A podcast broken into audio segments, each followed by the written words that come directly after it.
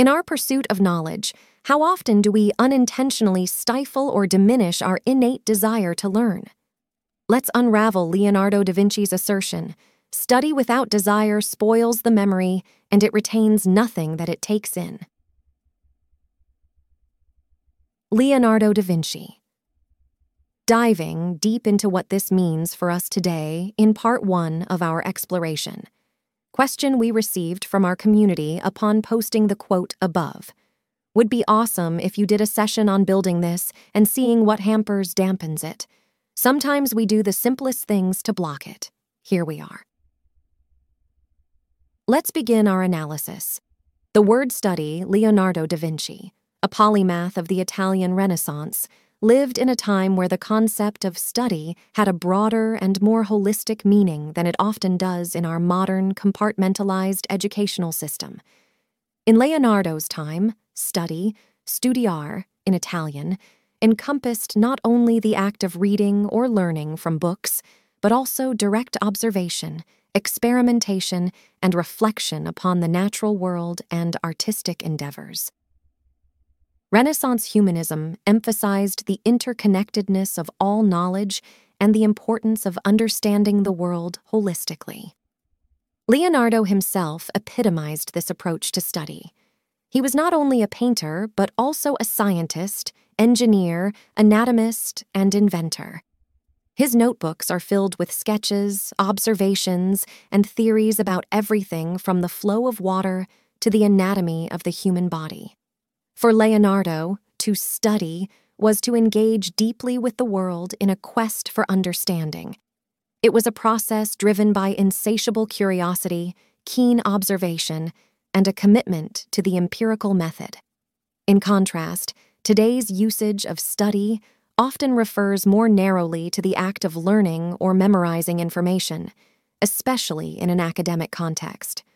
While modern education certainly involves critical thinking and hands on learning, the word study has, in many contexts, become synonymous with rote memorization or preparation for exams.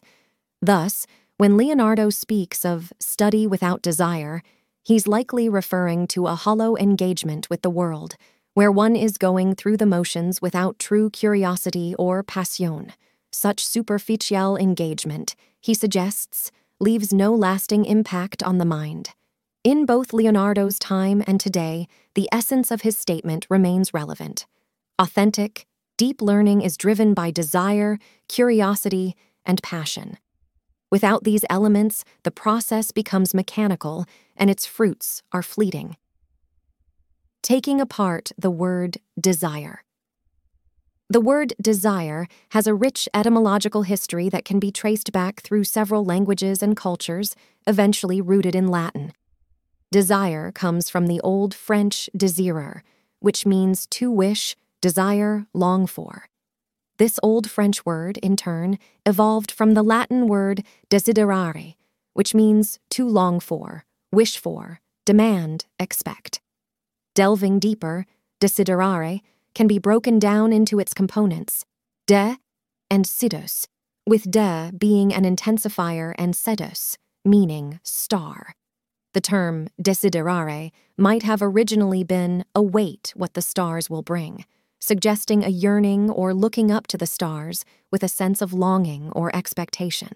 The original etymological sentiment of desiderare seems to carry a sense of hopeful expectation, a looking up to the stars in anticipation of what they might bring or reveal.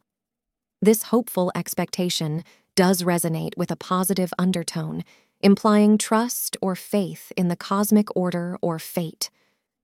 Jordan Peterson's, a Canadian psychologist, interpretation of faith, having the courageous trust to believe that whatever happens when one tells the truth is the best possible outcome aligns with this idea of trusting in a larger order or scheme.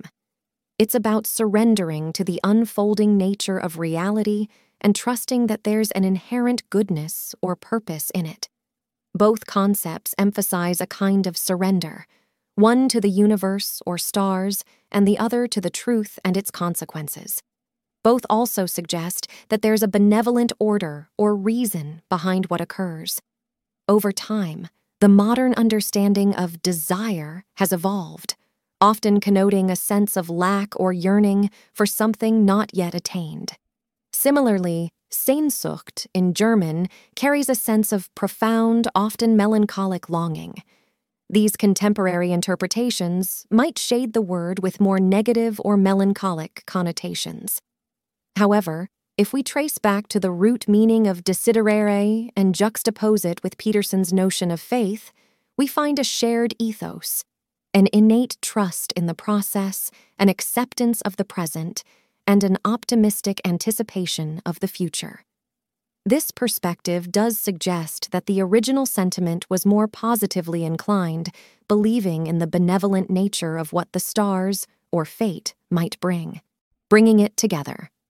1. Study. In Leonardo's time, study meant a deep engagement with a subject, propelled by genuine curiosity and a drive to grasp its essence. It was an active, observational, and hands on approach to learning, often transcending structured academic bounds. 2. Desire. Tracing its roots to desiderare, desire encapsulates a sense of hopeful expectation, akin to looking up at the stars in anticipation of their revelations. While modern interpretations lean towards a feeling of lack or yearning, the original sentiment was more positively inclined, pointing towards an innate trust in the process and an optimistic view of the future. With these nuanced definitions in mind, let's re examine Leonardo's quote Study without desire spoils the memory, and it retains nothing that it takes in. Leonardo's statement implies that without genuine desire, that hopeful expectation and trust in the process of discovery, mere study becomes an empty endeavor it becomes a shallow engagement with knowledge, devoid of the deep curiosity and passion that Leonardo deemed essential. Memory in this context isn't just about retaining facts, it's about internalizing understanding, assimilating knowledge, and making it a part of one's cognitive fabric. Without the guiding star of genuine desire, the act of studying is reduced to a mechanical process and memory is left unenriched. Connecting this with the ethos shared by the root of desiderare and J. Peterson's notion of faith, the act of learning, or any endeavor really, should be guided by a genuine trust in the journey, an acceptance of the current moment, and a hopeful anticipation of what the future might unveil. Without this foundational desire or faith, the act loses its depth and meaning in essence, Leonardo might be suggesting that for study to be truly fruitful, it should be infused with a genuine and optimistic desire, a trust in the unfolding journey of learning.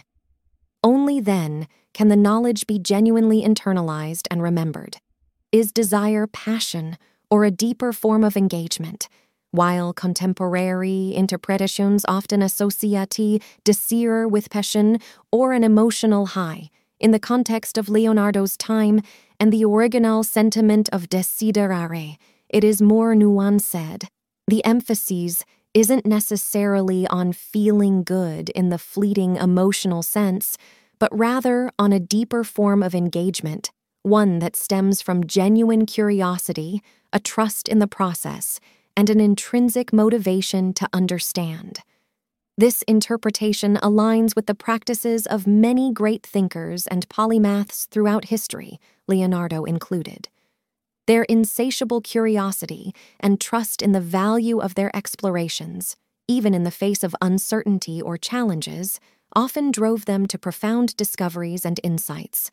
In other words, it's not about the ephemeral pleasure or the immediate gratification one might derive from learning, though that can be a wonderful byproduct. Instead, it's about the deeper satisfaction and enrichment that come from a genuine quest for understanding, a trust in the learning journey, and the intrinsic joy of discovery. When study is underpinned by this form of desire, it becomes a self propelling endeavor. Knowledge isn't just accumulated, it's internalized, connected, and applied in innovative ways. And this, Leonardo suggests, is what ensures its retention and meaningful impact on the learner. How do we hamper or damper this form of deeper engagement? This question will be answered in part two.